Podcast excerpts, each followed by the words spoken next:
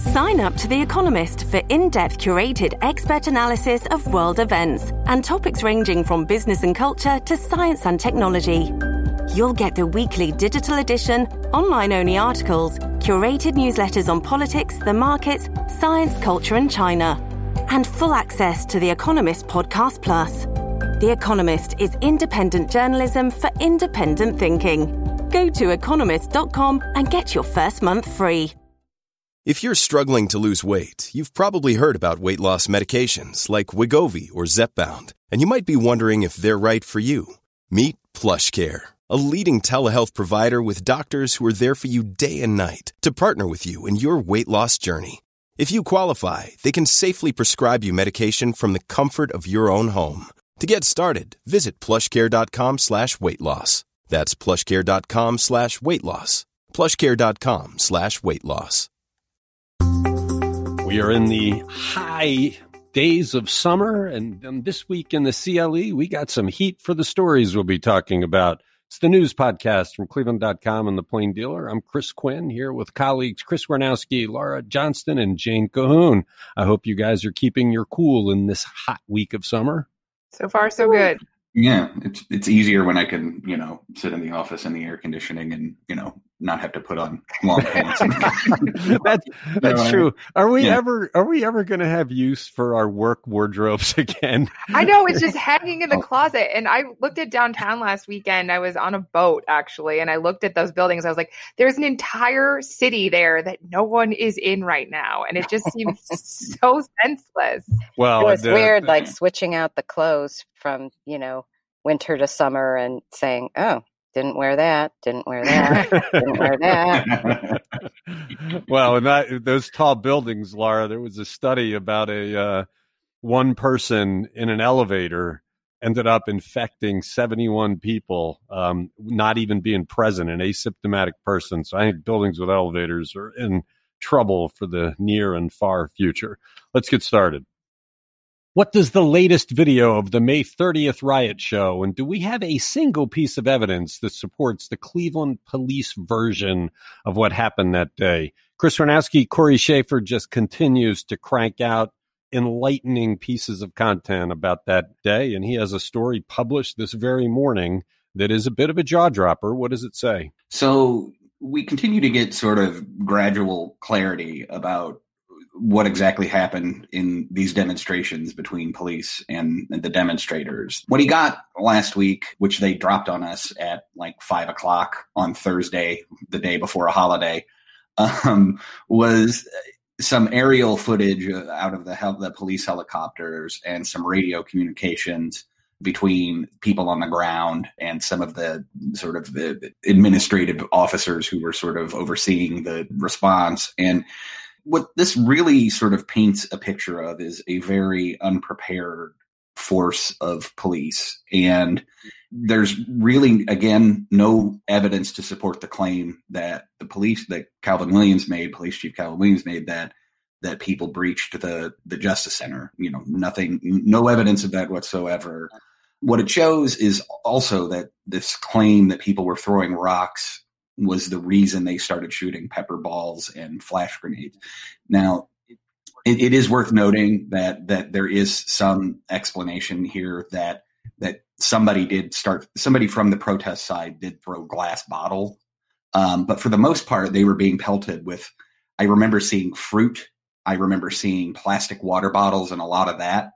And and then what happened is after there was an order to disperse that nobody could hear from the back of the crowd and then they started uh, shooting pepper balls. Well, let's stop. Let's stop there because the audio that Cory listened to deals with the dispersal. At one point, somebody in charge says, "Wait, wait, wait! We can't do that yet. I have to do the dispersal order." So they seem right. to recognize they should do one. It was the mm-hmm. effectiveness mm-hmm. that was the problem. But the most the most important part of this really is that that this agitated the crowd. The crowd, there were a few people doing bad things, you know, throwing plastic bottles or throwing food, but it didn't really hit high intensity until the police started. And what's clear from this this story is the reason they did what they did is they were overwhelmed. I mean, they said, We're getting our butts kicked yeah. down here. We're overwhelmed. We need help. We need help. We need help. And without right. the help, that's when they start shooting. So, if, if you remember, like one of the things that happened was the first responding officers were the bike patrol, and they were unarmed. And there was a moment where people were really kind of pushing up against them. And then there was a moment where and i remember this very distinctly because i was there it, it there was a moment where somebody one of the officers pepper sprayed a, a handful of people that were right up front. the bike officer and, did right. Right and and a bunch of people went running and that was before and, the dispersal order that was pre right. everything else right. Right and then there was a moment where somebody was running equipment out but but I think what stands out the most is there was a quote in this, and this happened at 348, and it came from Third District Commander Dorothy Todd, who said, "quote Pepper balls have been deployed. Seems like it's agitating some of them." What a shock! And, right, and so what happens after this is you see a gradual escalation coming. It, it's sort of like a volley, like it's like a game of tennis, like it gets more intense on one side, the other side gets more intense. It gets more intense on one side, the other side gets intense. And so, you know, that's after that is when and I look, I saw this. I, I witnessed I witnessed somebody break up a chunk of sidewalk and hurl it at, at the cops. But this was after flash grenade after flash grenade. All right, but smoke bomb after smoke. You know, but, and, okay, but let's, so let's take it back to the story. So, but in mm-hmm. in in fairness to the police, the bike cops were feeling endangered. There weren't that many of them. They don't have a lot of weaponry. They got the pepper spray. They're, they're wearing their helmets, but no face shields.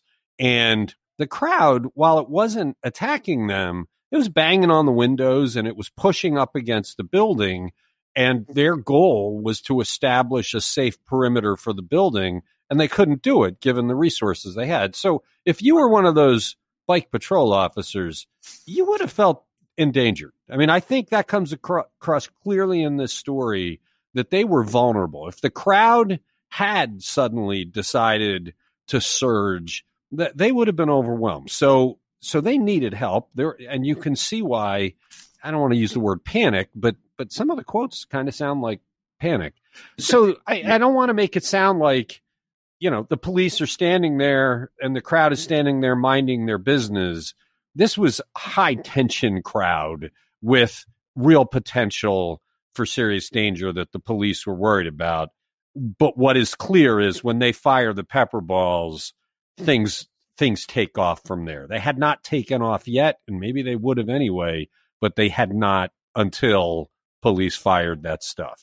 Right, and I, I get the sense, and you know, somebody is is welcome to make this argument that a better prepared force of of police could have managed this and and could have kept this under control without it reaching the point that it did. Because if you listen to some of the communication it's very clear that i mean there there are moments in the communication where they're screaming and can't communicate. I mean they can't hear know, each other right. they can hear each other. And and you know in in trying to sort of look at it from their perspective i can understand their fear too. And it, and it's not you know, it, right. It could, that, you're, that, that, that's, a management. You're issue. absolutely right. And we and Cory did that story talking to some of the officers about how woefully unprepared they felt they were. They didn't have the numbers, and that comes across. So salute to Cory. He just keeps cranking them out. It's one after another, and I think he's got a few more coming soon. You're listening to this week in the CLE. What is President Donald Trump's logic for opposing any move to rename the Cleveland Indians? We have coronavirus, we have social justice issues, but right now in Cleveland, it seems the biggest debate going on is should you rename the Cleveland Indians? Jane Cahoon, the president weighed in. What's he say? Well, first of all, you're you're asking about logic, really? first of all, I think you have to put this in context with his other recent rhetoric, things he said in, in recent days that seem to be a direct appeal to this country's division and and frankly to to racism. Uh, I think the New York Times characterized it as stoking white fear. Anyway, he tweeted uh, yesterday that the Indians and the Washington Redskins chose their names out of strength, not weakness. And that now that they're considering these name changes, that's just to be politically correct. And, um, and then he got a dig in there against Senator Elizabeth Warren. Uh, although he didn't call her Pocahontas as he usually does. But anyway, this, as I said, this goes along with his rhetoric over the last several days. He he's also attacked a black NASCAR driver Bubba Wallace, uh, you know, uh, and decried NASCAR's decision to no longer fly the Confederate flag. And, you know, his speeches at Mount Rushmore and at the White House, uh, you know, he labeled the Black Lives Matter protesters as, you know, angry mobs. And he just used a lot of false characterizations to, to spread this message right. of doom and fear. But on the Indians, his argument that these teams were named for strength.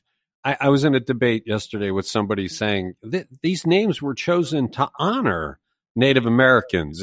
And, but the thing is, the Native Americans, a lot of them, don't see it as an honor. It and didn't so have that result, did it? No. So who are we to to say it shouldn't change? I mean, if if this is done to honor Native Americans and Native American groups are coming out of the woodwork to say, yeah, we, we don't mm-hmm. consider that an honor. We consider it to be disrespectful. You know, who are we to argue that, that what that's wrong? This is for strength. They don't consider it for strength. It's an, it's just an odd argument. Joey Morona wrote a, a really nice piece, one of our reporters kind of getting at that, that this is about the people who were most affected, not not the rest of us. But man, oh man, this is one of those where the the large majority of people, I think, in Cleveland feel strongly about it. They also felt strongly about Chief Wahoo, and I think anybody who who did not grow up here, who looked at that icon, saw it as over the top racist. But but in Cleveland, because it was so traditional, a lot of people just disagreed, and they said it's a cartoon character, it's all safe. And so now we're going to engage in this debate about the name. Although Terry Pluto makes it sound like it's going they're going to change the name that that's going to uh-huh. happen but this is more about money than it is about what's right if if you start to have boycotts of advertisers with and sponsors of teams because they don't change their name as has been threatened in uh, the Washington Redskins case then the teams lose their money so it's interesting that the president with all that's going on in this country could take the time to weigh in on the Cleveland Indians and the Washington Redskins you're listening to This Week in the CLE. With all the danger of the coronavirus out there, why is a prominent pediatricians group pushing to get kids back into school buildings for the fall? For months, health experts have said shutting down the schools was a very smart way to stop the spread of the coronavirus in its early days because all those kids coming in would share the virus and they'd take it home and infect all of the vulnerable people. But Laura Johnston, we seem like we are on a freight train headed back into the schools, that there's really no doubt that schools will be open and the kids will be mixing there. Why did kids' doctors think that's a good idea? Yeah, this is the American Academy of Pediatrics. They want all discussions to start with the assumption that the school buildings will be will be open. And I don't think they're taking the idea of the spread of the virus lightly. They're doctors, they know the risk, but they also know that kids do not learn as well on a computer at home and that equity is a huge issue. We're talking about online access, parental supervision, and just the ability to learn. And that the, the risk of not educating kids is greater than the risk of spreading the coronavirus. How do you make that value judgment? How do you make a value judgment that the risk of spreading the coronavirus much further and possibly getting people really sick or killing them is lesser than the the educational deficiencies that result from kids being at home. I just that's a really tough judgment to make. Do they do they explain why that's so? I mean this this story that Emily Bamforth wrote doesn't get into how they weighed this decision. But I mean, and I'm coming at this as a parent who felt really validated by this story that the story says they can't focus for more than 15 minutes at a time. Like their brains just don't do that. So it's not just my kids, it's not just ADHD. And that you look outside and you look at the, you I think we're going to talk about this later, but you look at people mixing in bars. You look at people, you talked about an elevator, you know, that people are going in. Workplaces are opening. If they're going to open all those places that do not need to be opened, like let's talk about the place where it is vital that kids get to go to have an education and if they fall behind for, I mean, they've already fallen behind for what, six months? If, if this keeps going, you're talking about an entire cohort of kids that doesn't get as good of an education as other kids in other time periods. And that's not fair to them. But if so, teachers start succumbing to this, they're not going to get much of an education. you're right. I mean, you're right. It is not a, a black and white issue but I just, I've watched my kids. They cannot be expected to sit in front of a computer and watch videos and fill out Google Forms and be educated. They need to be in a classroom where a teacher can see if they understand the material, where they can work with their classmates and and the, you know and, and that's just my kids who have the access i mean all of these kids who don't have proper online access who, whose kids whose parents have to go to work like what are we supposed to do with those kids Two of the big points uh, that this this study made. One was that the, the years when they learn math and reading, mm-hmm. that's critical, and if right. they if we screw that up, that that has lifetime potential to hamper their ability to learn. And the other was that in social situations they learn self control, that they they learn to control their emotions because of the their peers being around them and if you take them away from those social situations and their peers, you can end up with, with people that just don't get it and don't know how to act in public, which, which is interesting. I just wonder, can that happen in six months? I mean, if, if it took six months to get a vaccine where everybody could get back together, would all that damage be done? Or would we be better off not letting people get sick and dying for six months? Putting up with a lesser education to preserve the health of the community. I mean, sure, if you say 6 months, can you make it 6 more months? I think we would all say, "All right, if that's that's it, then we're going to do that." But we've talked about this a lot. We don't know that there's ever going to be a vaccine that really works, and I certainly don't think we're going to have it in 6 months. And so it's this big idea that you have to we have to find a way to make it work going forward. We cannot just sit in our houses and and wait for this to be over. Okay, you're listening to This Week in the CLE. How much are taxpayers spending to restock the Cuyahoga County Sheriff's Department with all the less lethal ammunition it fired at the unarmed crowd during the May 30th protest that turned into a riot? Chris Ranowski, I'd love to see the inventory of what this money's going to buy and how much are they spending? Uh, well, right now they're spending about forty-one thousand dollars to buy, I guess, to replace some of the equipment that was used and some that was damaged during the the May 30th demonstration. So to break that down as much as we can right now, the the purchase approved Monday includes about twenty four thousand dollars worth and less than lethal munitions, including pepper balls and tear gas and a little more than $16,000 for launchers uh, for such munitions and some riot shields and equipment holsters for deputies and guards. Um, one of the things that we learned from Cory Shaffer's story that he did uh, today is is that some of the launchers did not work. So they they were scrambling to get working equipment during you know in the middle of everything that was going on. So I think this is in part to replace some of that equipment. I just would love to see the numbers because I think it would show exactly how many pepper balls they did fire at people or rubber bullets or tear mm-hmm. gas canisters, which they've been kind of stingy and we continue to work away at getting the information. So getting the inventory of what they're buying, I think might be instructive. We'll have to pursue that. Uh, $41,000 for stuff to, to work against the unarmed citizenry. You're listening right. this week in the CLE. With numbers of coronavirus cases spiking for weeks in Ohio, we've been expecting a corresponding increase in hospitalizations. So are we seeing them? Jane Cahoon, Rich Exner has been focused on this for, well, since the beginning of the pandemic. And what's he seeing? Well, he is seeing an increase in hospitalizations, but not not dramatically, but but we are seeing it. The Ohio Hospital Association provides this data, and on Monday there was an increase in patients with hospitals reporting 837 people hospitalized. And that's up from 730 on Sunday and 664 last Monday. But it's still not as high as it was during, I guess, what was a, a peak earlier in the pandemic where the count was routinely in the 1,000 to 1,100 range each day before it then started dropping in May. But it is back up.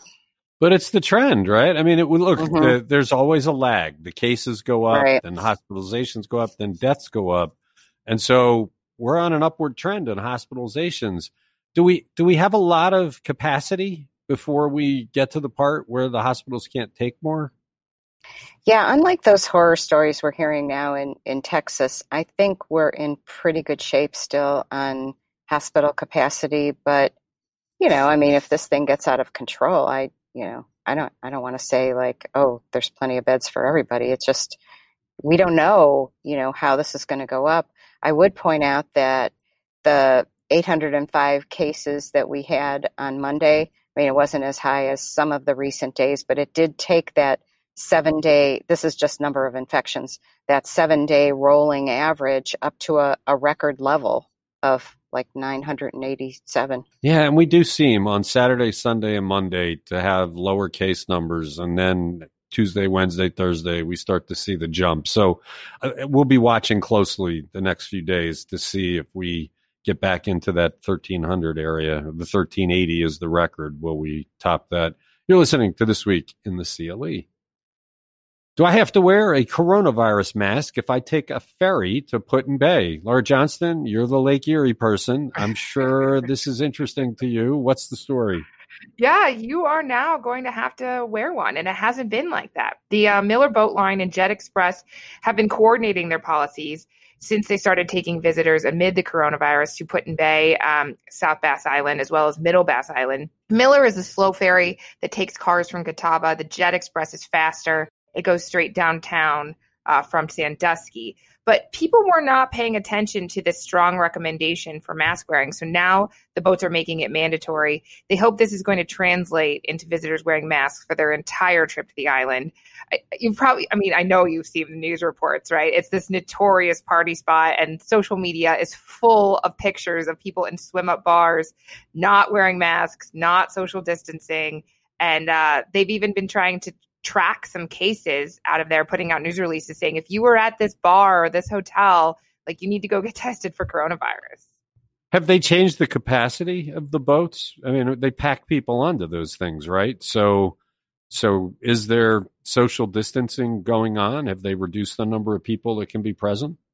I believe that they have, yes. And I mean, a lot of the boat is outside, which is nice, right? But we've talked about this before. Like, if you're downwind of somebody and they cough, you know, what is that going to do? So they do have indoor parts of the boats too. And now they're just saying eh, it's if you're six and up and you're getting on this boat, um, you got to wear a mask. And like I said, they they hope this will show that the entire island is serious about them wearing masks for their visits. This week in the CLE, the news podcast from Cleveland.com and the Plain Dealer. How many people were injured by fireworks during the 4th of July weekend? Chris Ranowski, I thought we were going to see a lot of injuries because of the huge number of sales and all of the neighborhood displays that took place when most of the cities canceled their, their big public displays. So we finally quantified this. What did we find? So, two out of the three major hospital systems here have talked to us a little bit about what they found. At least 17 people suffered injuries uh, during the 4th of July weekend, including at least one that resulted in the amputation of someone's finger.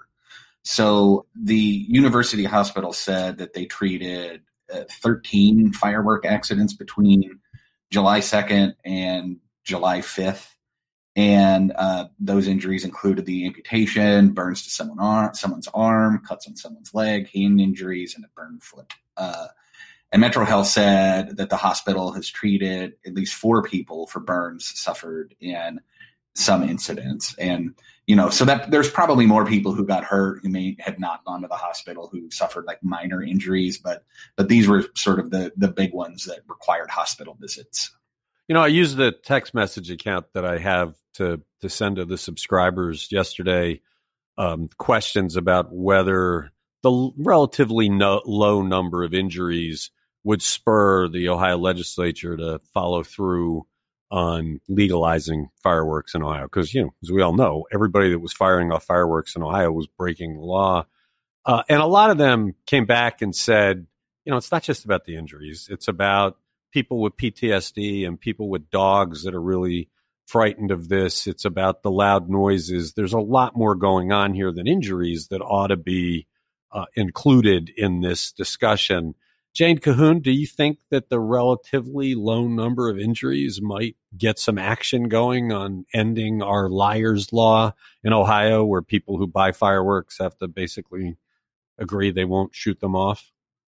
Yeah, I don't know about that. I mean, I I had the same reaction as some of your subtexters. It's like, okay, mm-hmm. you're going to point to like a relatively low number of injuries. I don't I don't think anybody really keeps track of how many injuries for one thing, but the whole, you know, it seems like everybody I talk to is like, oh my God, this has been so horrible with, you know, these things being shot off in our neighborhood all the time. And so I certainly don't think that, you know, they're pushing their lawmakers to, to get that passed. But with the lawmakers, you never know. I believe it's passed one chamber, I think the House. And whether the Senate intends to take it up, they tend to be a little more restrained on these things. So I, I'm not hearing a big like outcry. I, I'm still hearing people that are just not happy about all of these amateurs setting off fireworks.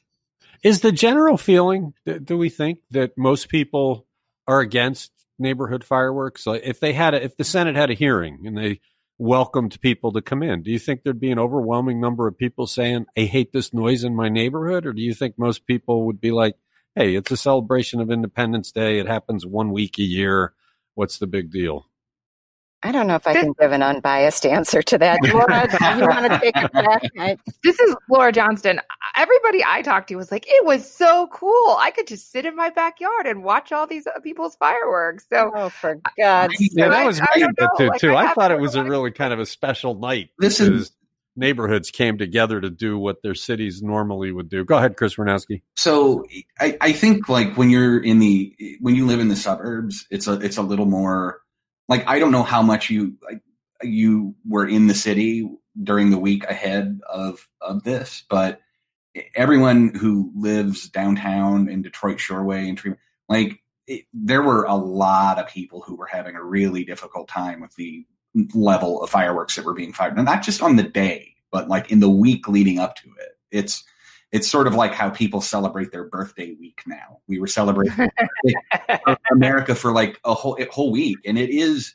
I mean, the I was in Detroit Shoreway the night, and it was overwhelming. Like, in and I'm you know I'm not a I'm not prudish, and I'm not you know jumpy in any stretch uh, stretch of the imagination, and it was like, wow, this is insane. How how how the level of fireworks that were being shot off. And you look at look at that aerial video that somebody took of LA and just how much was going on. And and the other, I think the other thing. Well, but uh, but but of course, it's illegal and it's not stopping them. So I'm not right. sure. But also, keep, keep, keep in mind one of the reasons they might want to change this law is that Ohio is home to two of the biggest fireworks companies in the United States. You know, one of the only manufacturers of fireworks and one of the biggest retailer of fireworks. So, you know, fireworks are big business for the state too. So, you know, they, that may have some influence on why this this legislation is getting as far as it has. And if I recall correctly, DeWine said he does not support this. So I, I believe he said in one of the press conferences that he was going to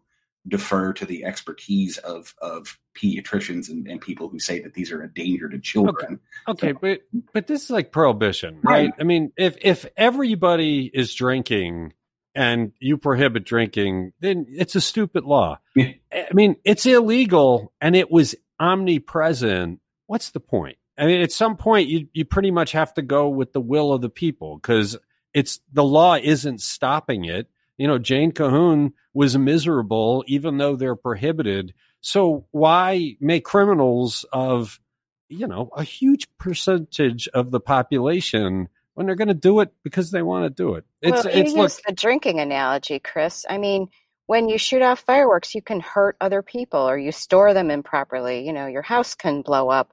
You know, if you drink, you but we didn't have that yourself. But it is against the law to go and drink and drive. But we didn't have that. What we had, what the argument here is, it's not about the overwhelming number of injuries. It's not about houses burning down. It's about, I hate this noise in my neighborhood. It disturbs the peace. It bothers my dog. My uncle has PTSD and this, you know, makes him feel like he's back in, in Afghanistan. Well, that's hurting people. Yeah, that that's that that's the argument, but it's happening anyway. So what do you do as a society if if so many of your neighbors are doing it anyway? What's the point of having a law that you're not enforcing? I, I hope the Senate has this debate. It'd be a great debate to get people from all walks of life in. Maybe there's a solution. Maybe you set up zones where people can go. Maybe maybe the metro parks become a fireworks zone for one night a year, and anybody that wants to shoot them off goes there and scares the hell out of the squirrels. Anyway, it's uh, this week in the CLE. We're not going to get to the John Kasich Supreme Court question because we have run out of time. Thanks, Chris. Thanks, Laura. Thanks, Jane. Thanks to everybody for listening to This Week in the CLE. We'll be back with another episode tomorrow.